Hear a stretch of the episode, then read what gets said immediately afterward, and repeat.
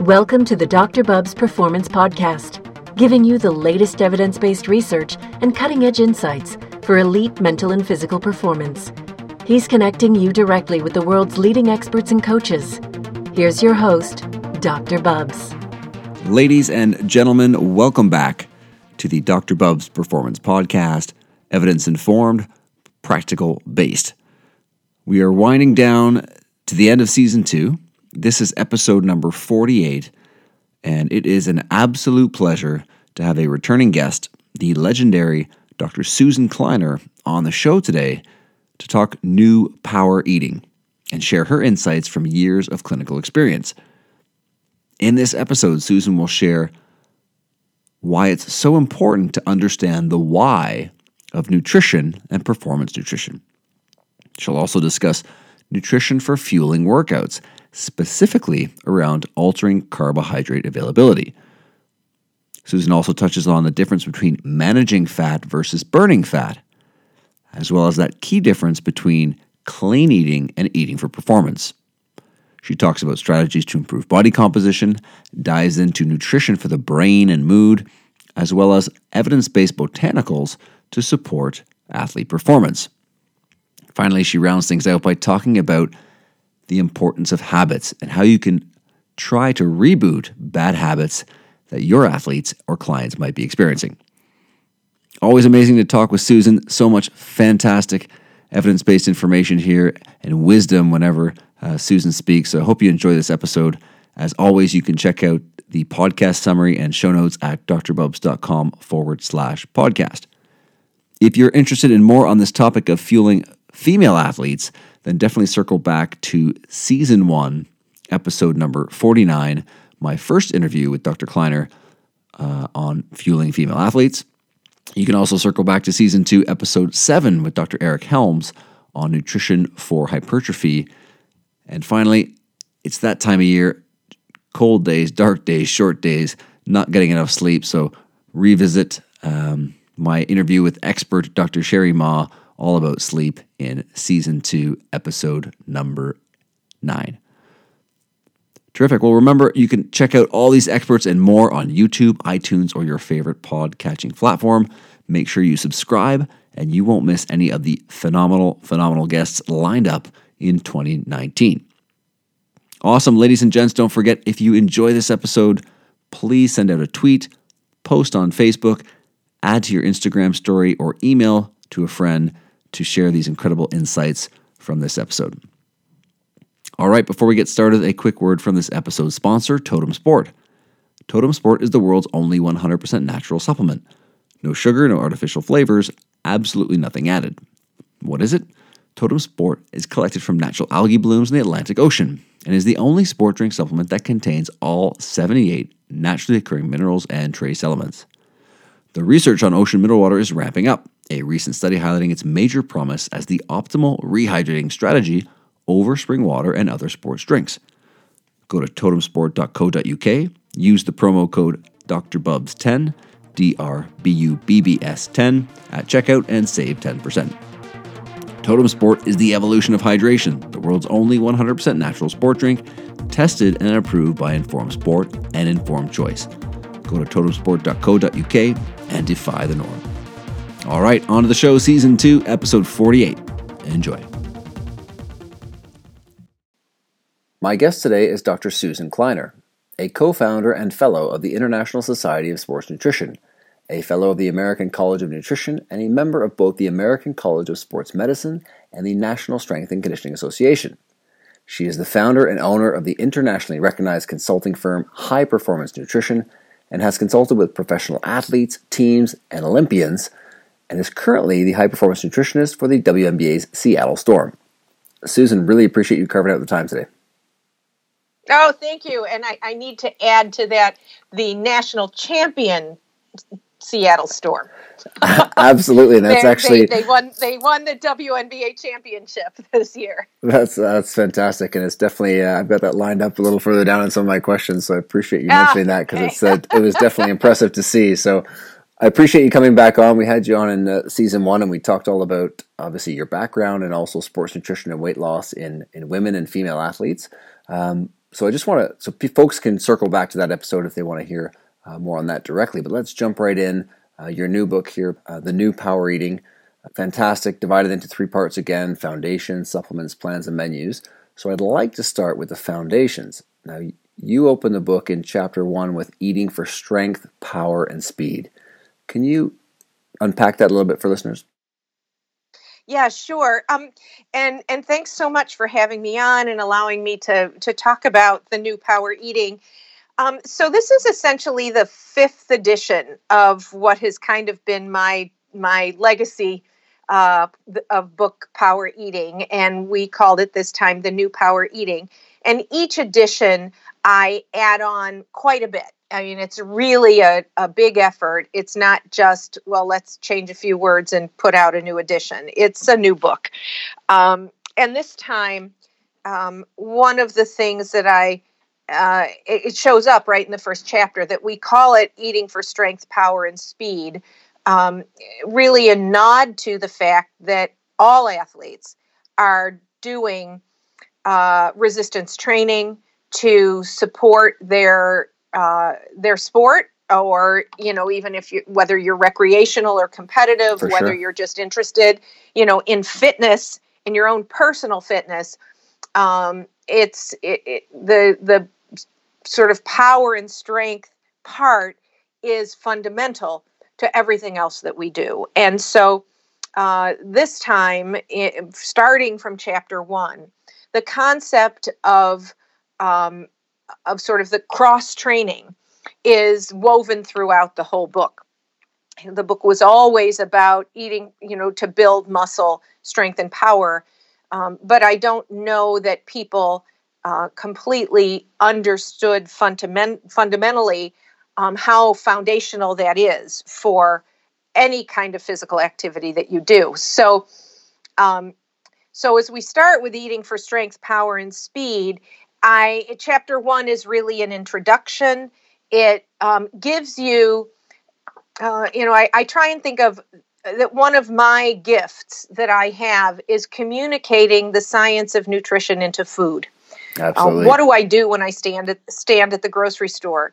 And and so both sides of that formula are important. It's the science, and then it's how do I apply it in my own personal life.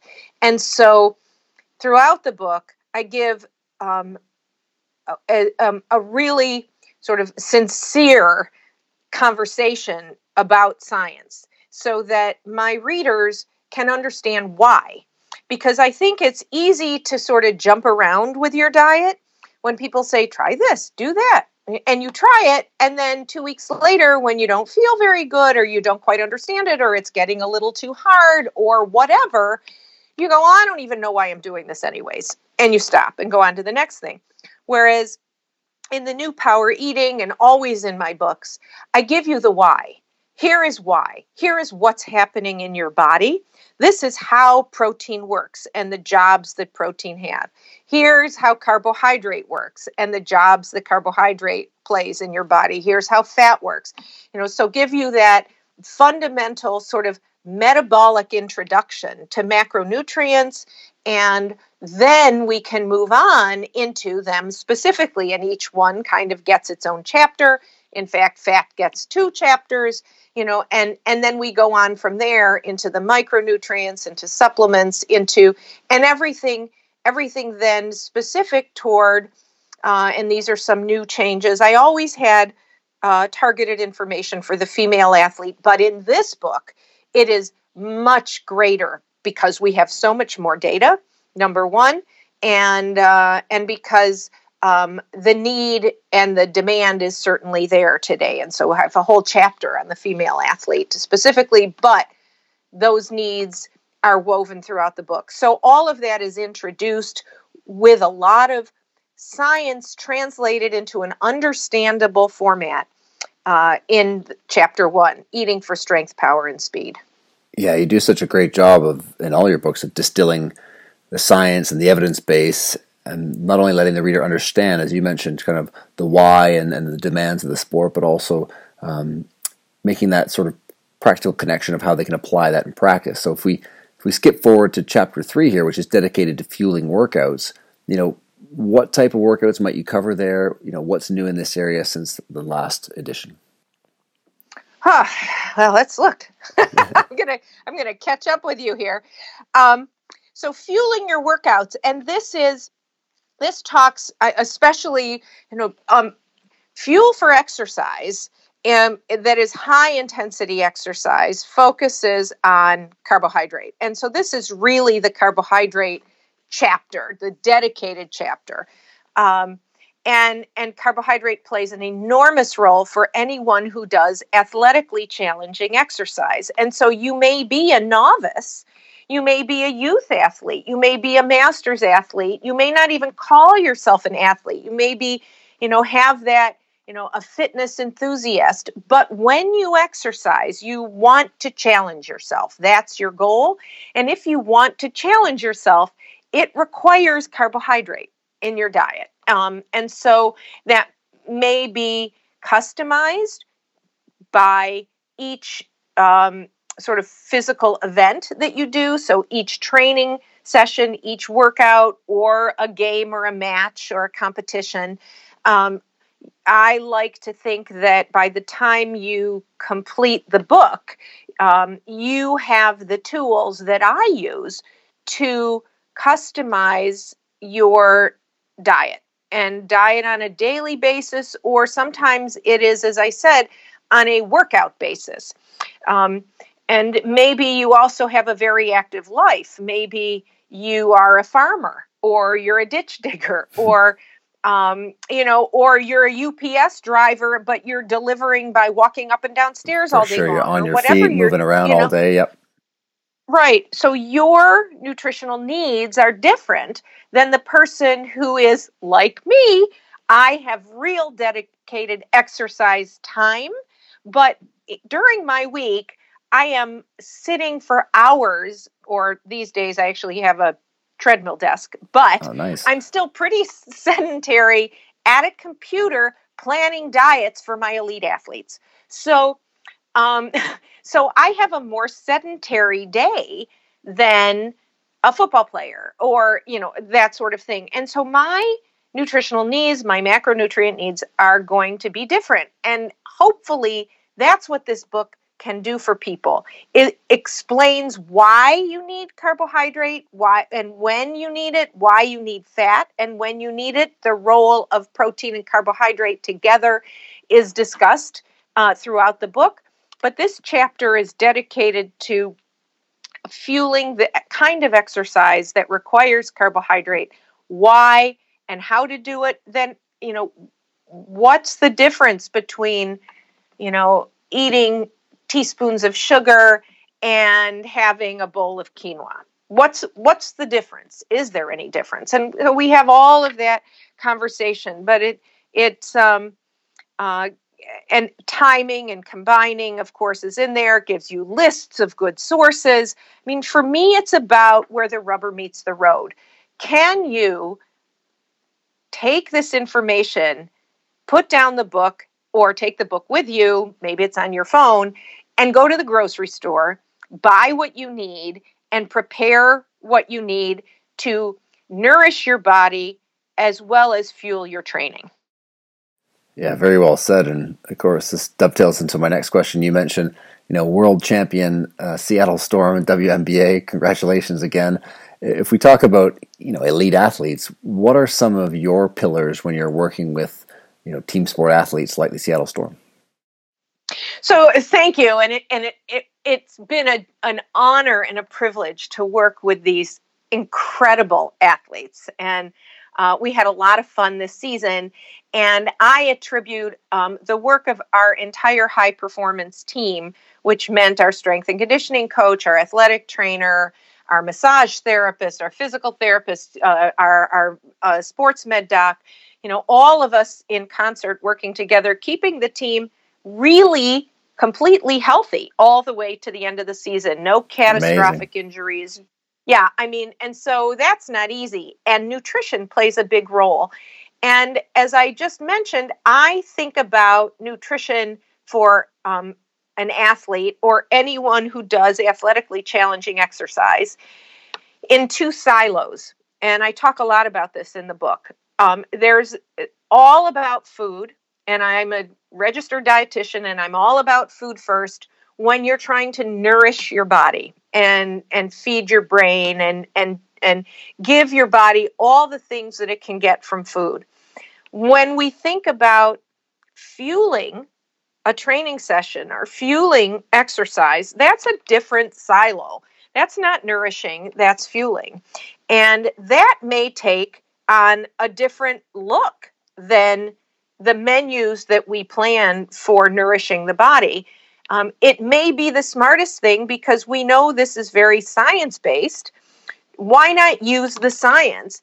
And when certain foods or certain products have been engineered specifically to be fuel for exercise, if they have data behind them, and of course it's all about the evidence, then that is probably something to consider.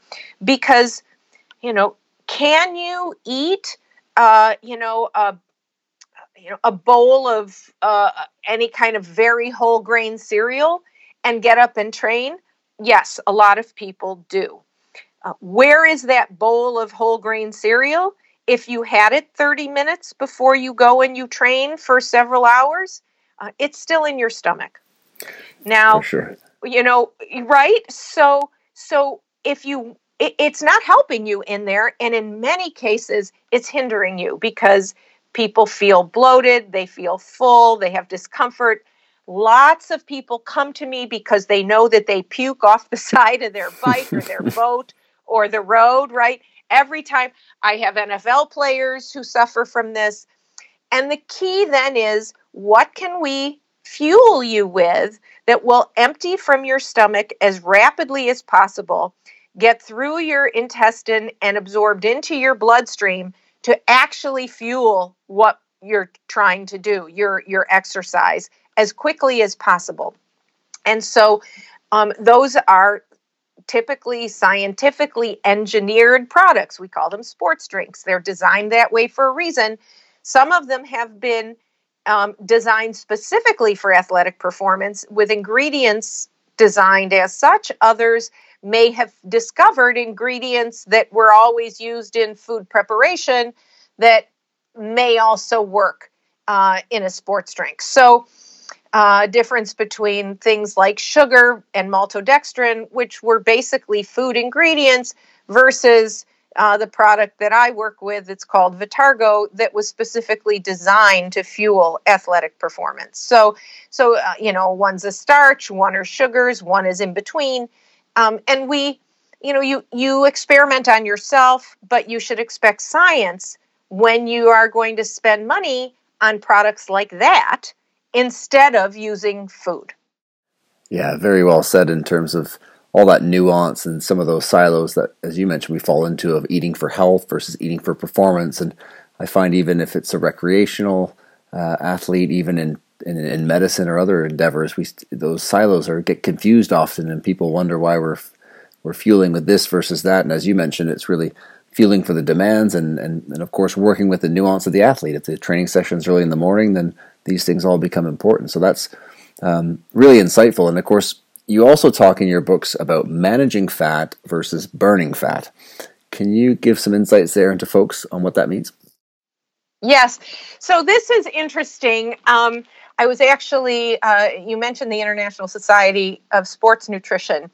Um, we just did a conference in Colombia, in Medellin, Colombia, and uh, something that I have talked about for years, but was presented by one of my colleagues there, was the concept. Of, I was Dr. Shawn Arent. Um, he he presented the idea that sports nutrition is different than nutrition for um, bodybuilding or a physique kind of uh, competition. Definitely. I that and that's definitely true. They're very different goals in the same way that sports nutrition or fueling physical activity is a different concept than weight loss.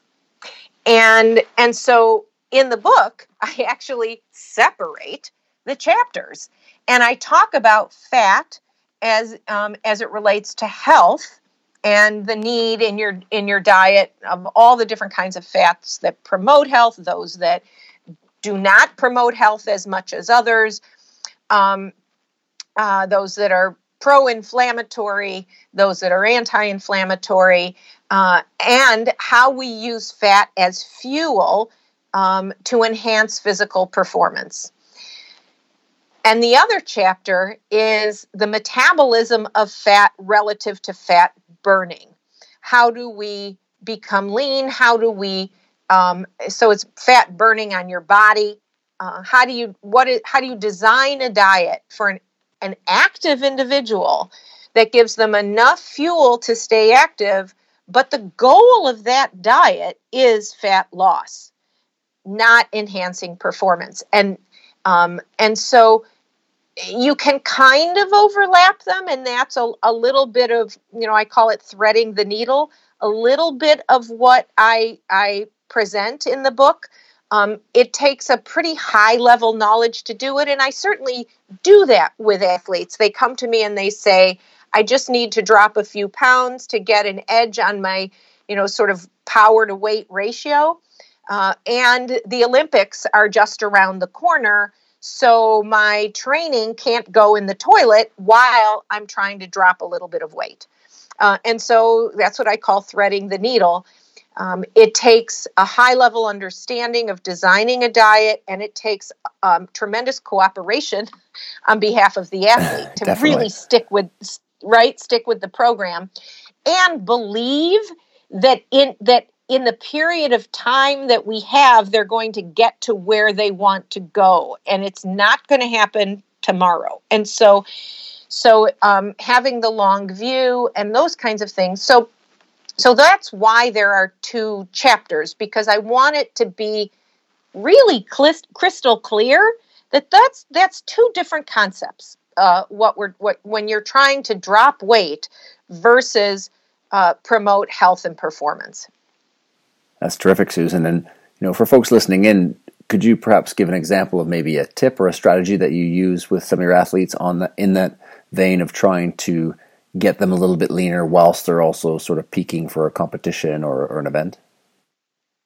Yeah, so um, I did present this. I did a wonder if I had a. It's not. It hasn't been. Um, uh, it hasn't been put up yet, posted yet. But I um, Texas A and M has a wonderful institute called the Huffines Institute. You can find it on the internet. And uh, there's a regular podcast that Tim Lightfoot, Dr. Tim Lightfoot, does.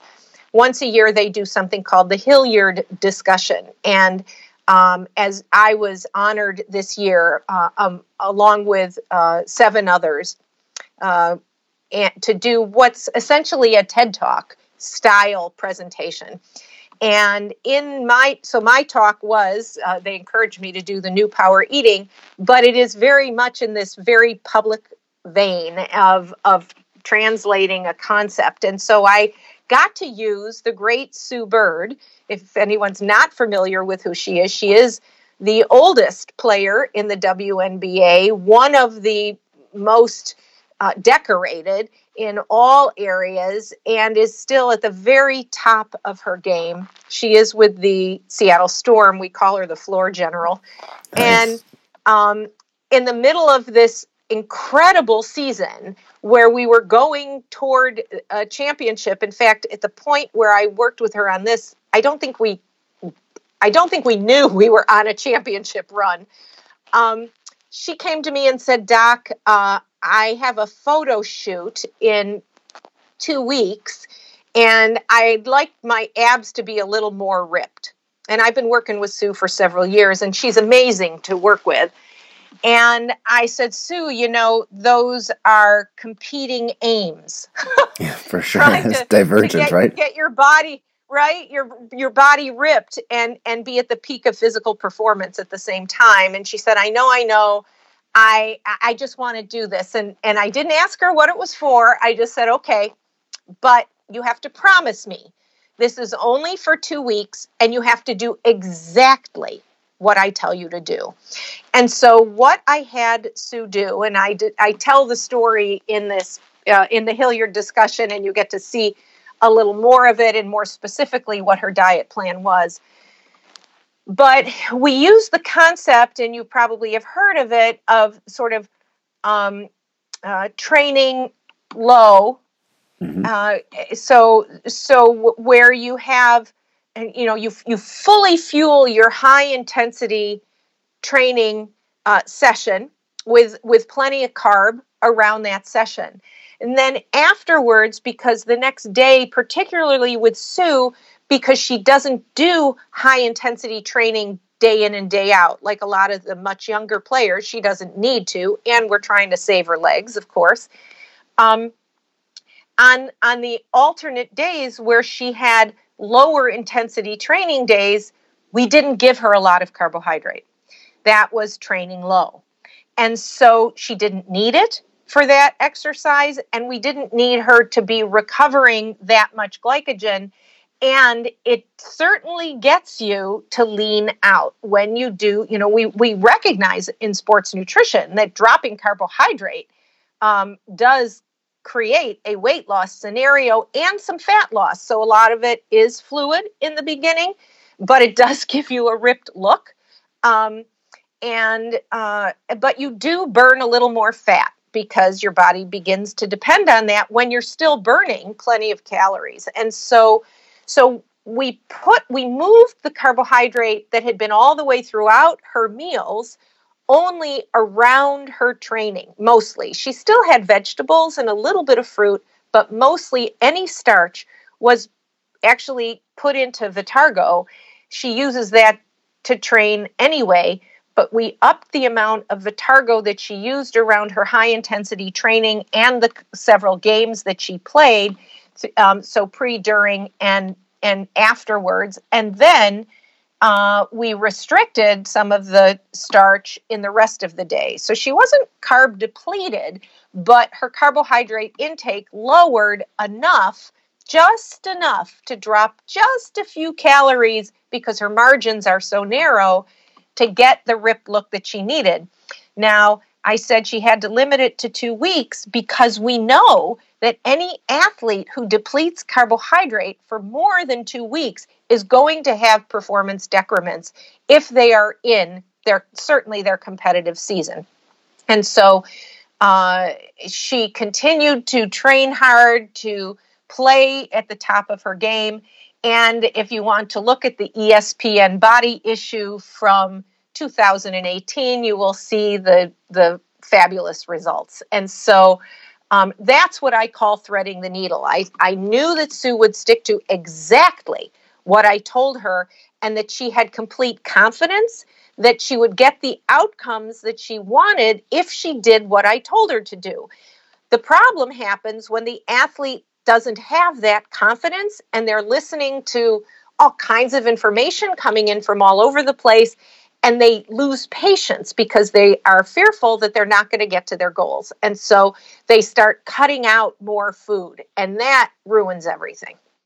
Yeah, that's terrific. I mean, it's amazing how a you know strategic and planned and purposeful use of that low carbohydrate availability, as you mentioned there, is so powerful. Um, and how oftentimes athletes, if they are impatient and they have one foot in and one foot out, can can sabotage things if they don't uh, if they don't buy in. So that's that's terrific, and obviously the results speak for themselves. Folks can check that out uh, that that issue. Um, and if we if we keep going on here, Susan, and you know another chapter that you have in the book is a new chapter that's devoted to brain power. Can you uh, walk listeners through why uh, you added this area in the updated book? So, when you look at the last two editions, woven through it kind of quietly is what I call my conversation about the neurobiology of food.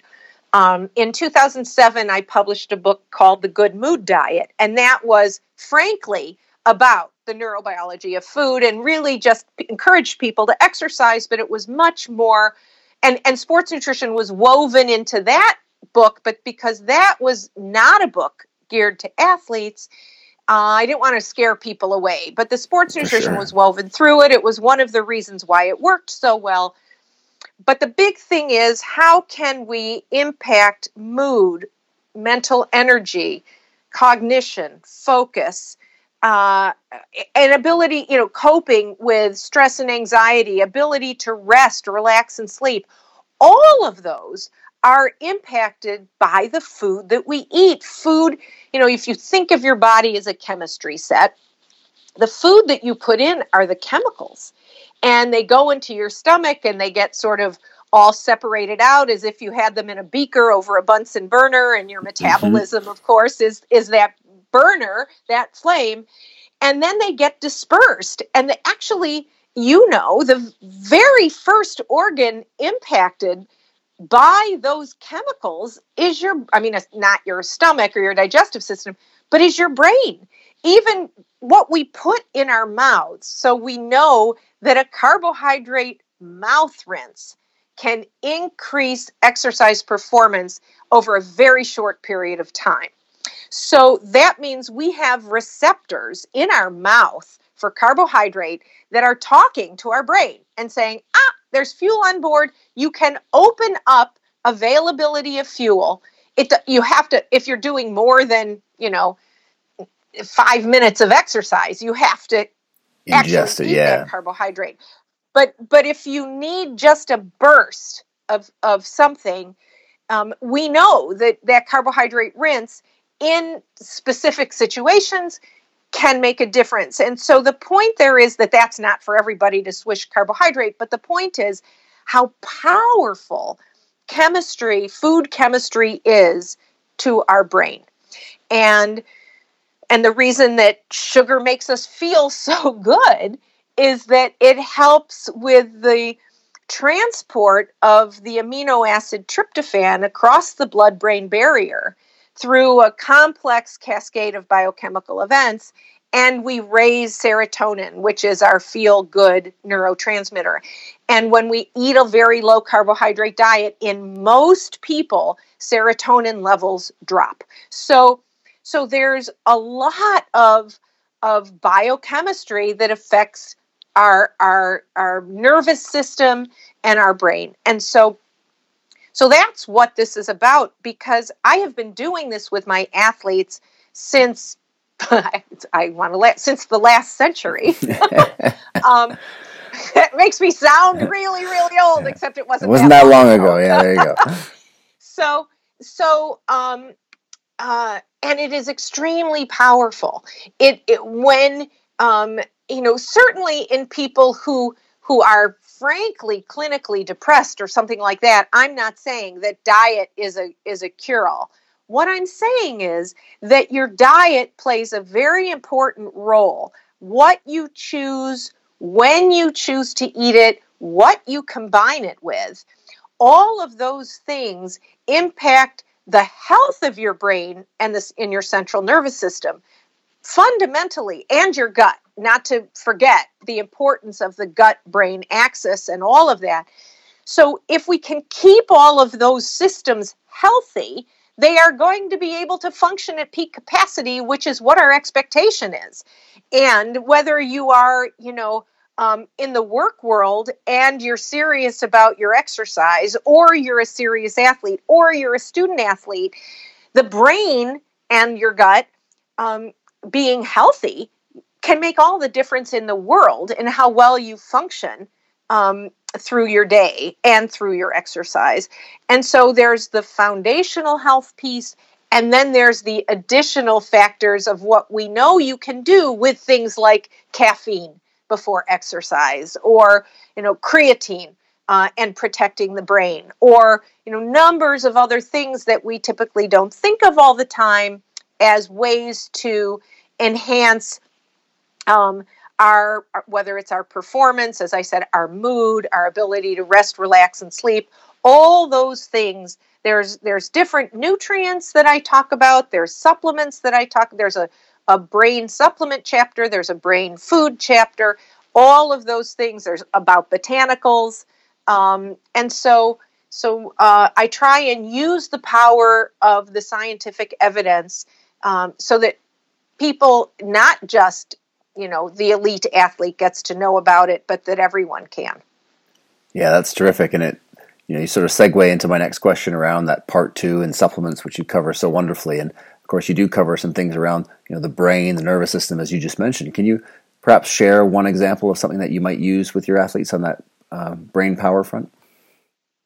Well, so as I mentioned, the gut, and and I just, you know, I know it's very popular, um, but it's popular for a reason. It's something I have been doing, as I said, for for many decades. Is understanding the power of a healthy gut, and so thinking of, you know, that tube.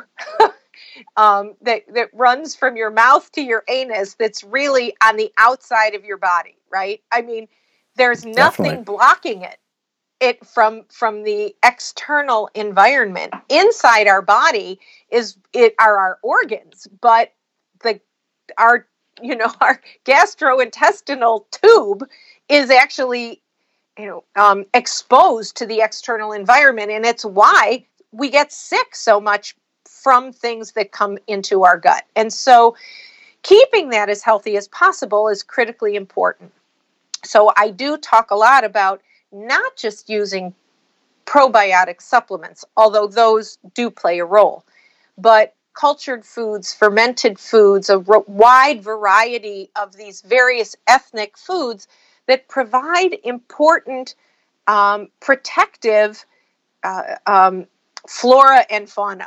You know, what we think of as, as protective bacteria, and yeasts and fungus even. There are protective ones. And so but mostly mostly the bacteria and yeasts that play such an important role. We know that when um, when you take antibiotics or even uh, when you don't feed those probiotic cultures well and that means that you don't have enough fiber in your diet then um, our ability to respond to the environment around us in a healthy way, but as well, the connections between the gut and the brain become altered. And um, lots of fascinating data now looking at, at, at both the bacterial uh, cultures, yeast cultures in our gut, the impact on our, our central nervous system and our brain, and our um, genome, and so so our what we call nutrigenetics, and so we don't know which people will be far more affected than others. For instance, by a very low carbohydrate diet, because the nature of very low carbohydrate diet is that it's low in fiber. And so when it, you are not consuming fiber, and what we're learning is fiber, its real role may be feeding the, the colonies in our gut and secondarily sure. it, it may be that it keeps the brush border clean and and you know all the functions that we've thought were important along with an eh, you know impact on transit time through of of stuff through our gut but but the the major role of fibers may be feeding those um, uh, colonies in our gut and when we don't have enough fiber in the diet the colonies, the ratio of healthy bacteria to pathologic bacteria may be altered. Um, and certain bacteria are now being associated with certain mood states and mental disorders. I mean, it really is fascinating. We don't have enough data to completely connect the dots and say this causes that, but there's these dramatic associations worldwide and and so we're at the very early stages of understanding how gut health impacts uh, our brain. And then sort of secondarily along with that is fish oil. And um, and sort of uh, the whole concept of inflammation and pro-inflammation and anti-inflammatory foods and nutrients. And and so the whole plant kingdom plays this enormous role along with fish oil.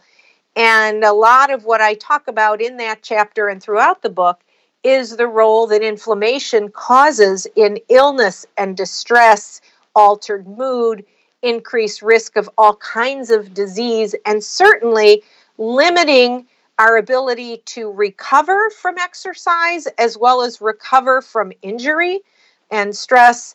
Um, and so all uh, sort of that the concept of anti-inflammatory foods versus pro-inflammatory foods because it's not only what you do eat but it's what you don't eat um, for sure. that that makes makes a difference as well. Yeah it's amazing how the gut microbiota and the microbiome do act as that interface between sort of what we're eating and these responses in the body as you mentioned connected to things like anxiety or low mood or different conditions and how diversity impacts that. So really fascinating stuff and you know you also touch on botanicals for performance so are there you know certain ones here. I know that there's often many claims made um, about supplements, particularly botanicals for for performance. Uh, could you give an example of perhaps a you know one evidence based botanical that you feel is um, got good evidence base and that you might use with your athletes?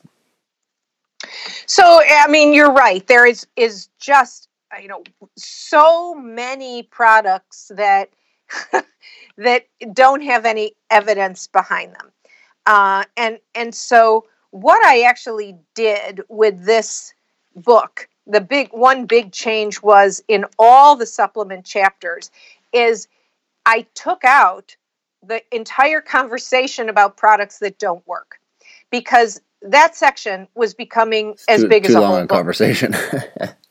right, right. And so um so I I the chapter now on botanicals then um, is kind of small uh, when I want to be able to say to somebody, this this definitely has absolute evidence that it that it meets its marketing claims. So what I mean is the claims on the sort of manufacturer's label um, of what it will do for you. Uh, does this product actually do that, or do we have enough early evidence that it's pretty promising and you should e- you could try it or you might want to watch this? And then everything else that just has nothing i just leave out. And so we have a whole lot of things that are kind of coming up the pike because this has become such a big area that people may look at this and go oh well you know why isn't x in here i'm reading all about it and there was just a paper published well don't forget that i had to write this and send it into the publisher a year ago, right? So a paper that was published last month, even no matter how good it looks, it can't be in the book. So that's just first yep. caveat. But things things that are really interesting um, typically are stimulants. So we know that anything that naturally contains caffeine or theobromine, like guarana and mate, those do certainly meet their marketing claims of giving you an increased sense of energy, right? I mean, yep. and and we know that caffeine can be a performance enhancing aid. So so those are right up front in the beginning of the book. And then there's a couple, you know, this is a book that physique athletes, bodybuilders are uh, wrestlers, um, athletes trying to make weight, boxers, um, uh, um, fighters they use this book. And so dehydrating is is unfortunately part of the process. uh, pa- part of the process. And so buchu and foti um, those are those are both in here. They are diuretics um, uh, and and um, uh, well foti a natural laxative and and buchu uh, sort of a natural diuretic so those are kind of right up front and then we go to things that are looking pretty darn good. Beetroot juice, you know, I mean, it's it's uh, enhancing the nitric oxide system, um, increasing blood flow to the to the muscle cells. Can it increase performance on one side when you're doing uh, sort of more anaerobic type exercise, and on the other side, uh, recovery? And so the research is is on both sides, and beetroot juice uh, you know, and there's other things to look at as well right now. Red spinach is big in that in that area, and so there and there's a number of other botanicals that are being looked at. Um, anything that is high in nitrates. So, um, but so beetroot juice is right up there, and then. Um, is there data on cayenne? Well, it's pretty hard um, to take enough cayenne to get the metabolic sure. boost because it burns. But there are now alternate supplements that are getting the the sort of the um, metabolic enhance, enhancement side from a sweet pepper rather than the hot pepper and you can actually consume it.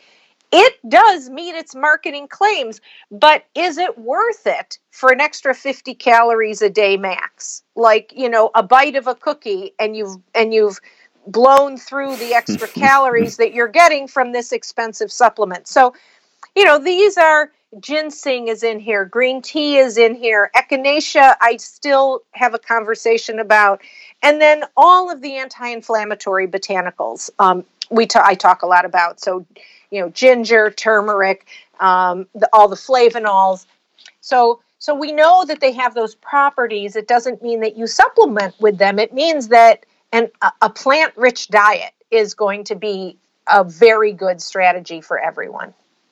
That's terrific. Yeah, it's great to have that section, and especially going through all the various botanicals and being able to parse through for folks, you know, where the evidence is, and and and you know, kind of that whether it's risk benefit or the amount of leverage you can get from something, is, as you mentioned with the cayenne, is really great to be able to get some context. And and Susan, as we wind down here, I definitely want to respect your time and of course, we we've talked today about you know gut health and brain health, and of course, athletes are people too, just like the general population, right. and, and, they have bad habits too, just like the general population. So, you know, for yourself, what kind of bad habits, you know, on the nutrition front, might you see in some uh, some elite athletes, and what are some things in your tool bag, you know, tips, tactics, strategies that you might use to overcome some of those bad habits?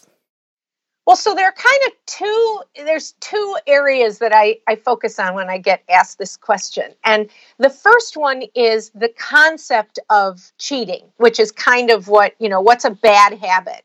Um, should we have a cheat day? Um, that language is something that I stay away from.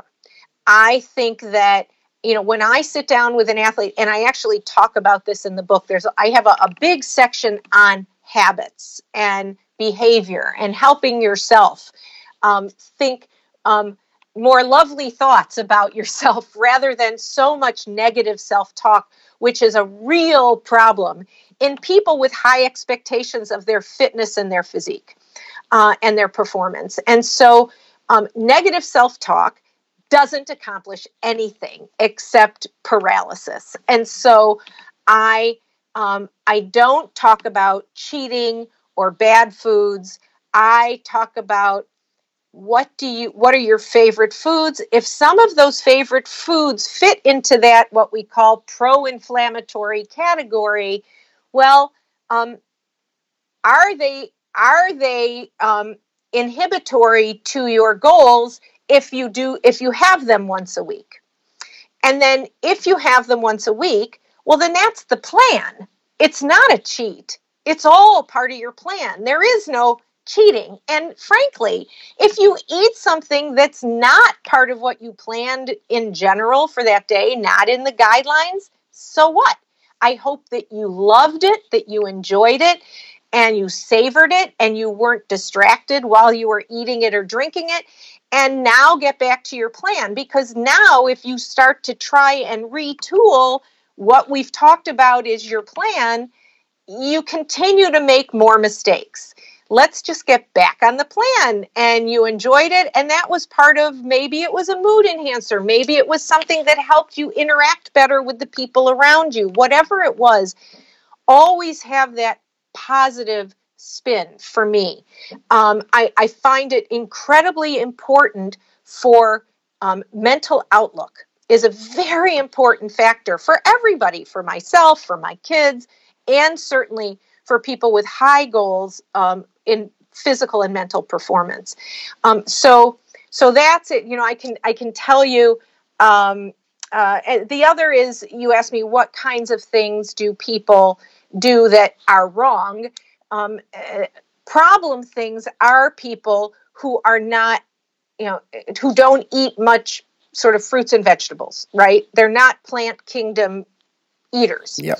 And and so uh, many years ago, I was asked to come down and work with the Miami Heat, and and this was in the newspaper in Miami at the time, so I can tell the story. Um, if I, you know, no one may remember it so long ago. Dwyane Wade uh, with the Miami Heat had had shoulder surgery, and um, he wasn't healing. And so Bill Foran, who was who was still with the Miami Heat, strength and conditioning coach, called me down. I did some other work with the team, but he said, I really need you to work uh, with Dwyane Wade because he's just not healing. And I think maybe it's his diet. And it was. Um, apart from the, you know, fast food and the pro inflammatory foods in his diet, he didn't have any anti inflammatory foods in his diet.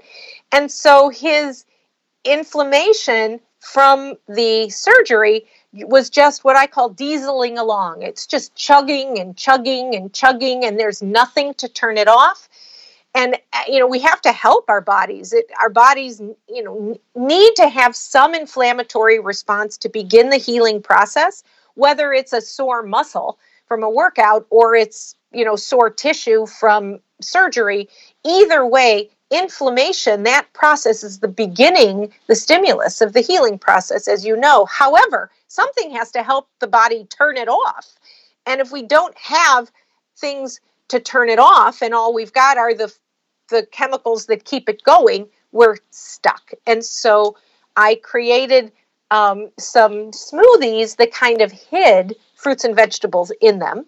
And he did quite well and and some of those are still in i put them in power eating a couple of editions ago and i'm pretty sure they're still in here i don't think i call them out but they are some of the anti-inflammatory smoothies that i have in there and uh, and within a very short period of time things turned around so we worked on a little bit you know um, limiting some of the pro-inflammatory foods and give you know educating him that's all he needed I didn't work with him one on one. This was all through the coach, and uh, and promoting these smoothies, and we got pretty good results. And so, so it's quite powerful, um, making good choices. But just telling somebody stop that isn't, you know, just doesn't work. And even then, and I do have this in the book as well. I have a tool that I've developed over many years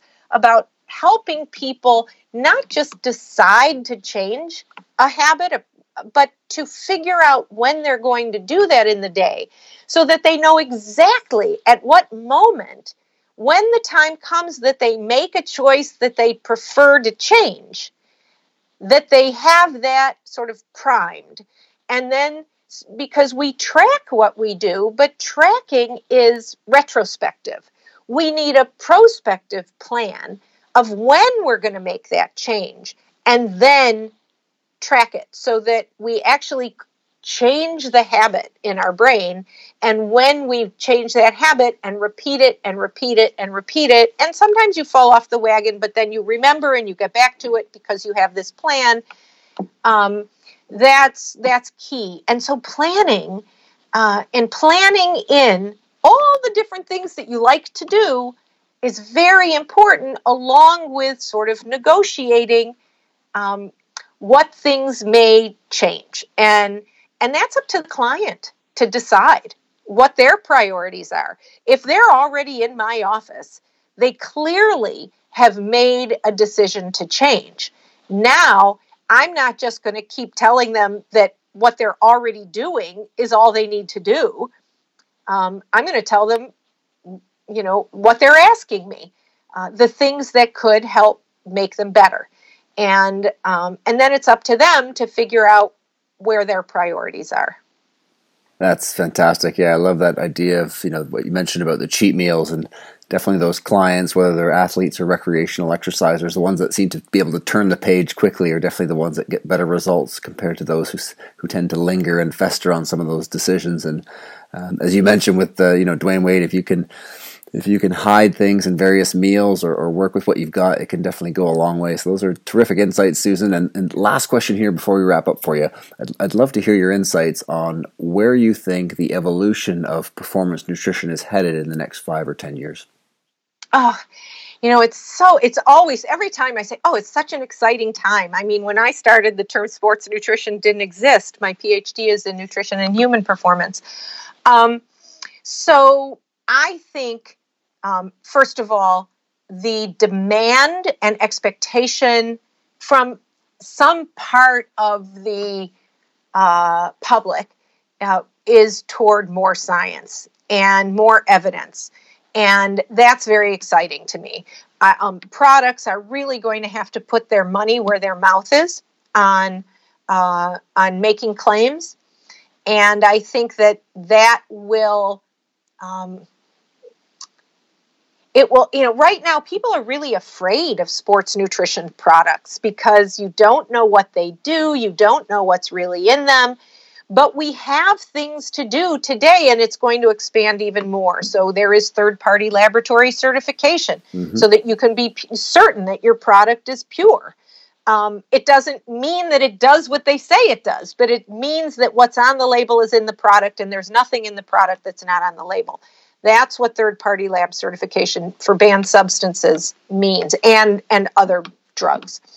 Um, so so more certification, more scientific research, evidence regarding claims. I think that we are able to help people personalize more now than we could before. And frankly, I like when we have to go back to the drawing board. You know, the promotion of the very low carb or ketogenic style diet forced um, scientists to go back and do more research and really prove that you really need carbohydrate to do high levels of exercise. And no matter how many studies they do on high fat diets at 65% of your VO2 max or your maximum work capacity, Nobody's ever going to be able to climb hills or sprint to the finish at that level of exercise intensity. It's just too low. So that's fine for a slow person running a marathon. They still need some carbs to get by and be healthy.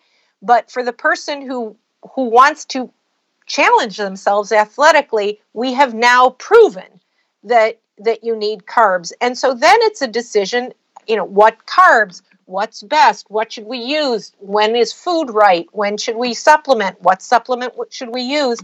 All of this will become more clear and i think the role of nutrigenetics will become more and more important. Right now it's really just mostly data points.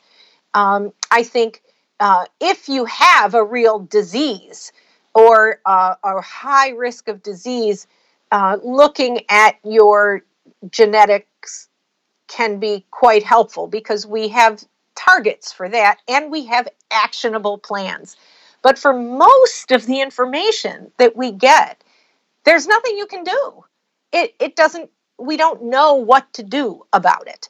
And so I think the next five, ten years, we are going to get more understanding of well, if I am heterozygous or homozygous for these particular genetic alleles um, uh, or these points on my DNA, what do I, what can I do about that? How can I use that to help me um, make better choices or different choices that will will work better for my body?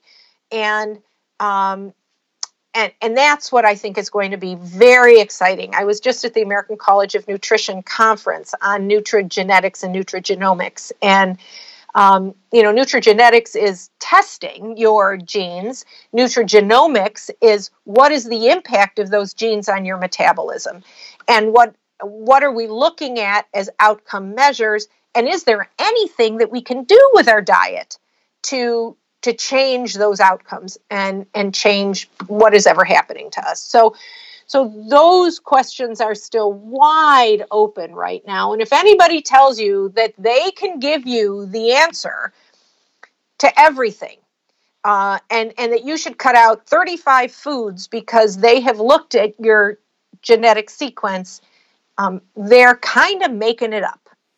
Yeah and we're not so quite there yet are we no, and I don't care if they give you a 35 page printout. We do not have we do not have the data to connect the dots between most of the genetic information that we get and what we should do about it. What it means and what we should do about it. And so so be very wary of that. It's quite expensive. I think sort of basic level of entry might be 11 1200 to 1500 US dollars.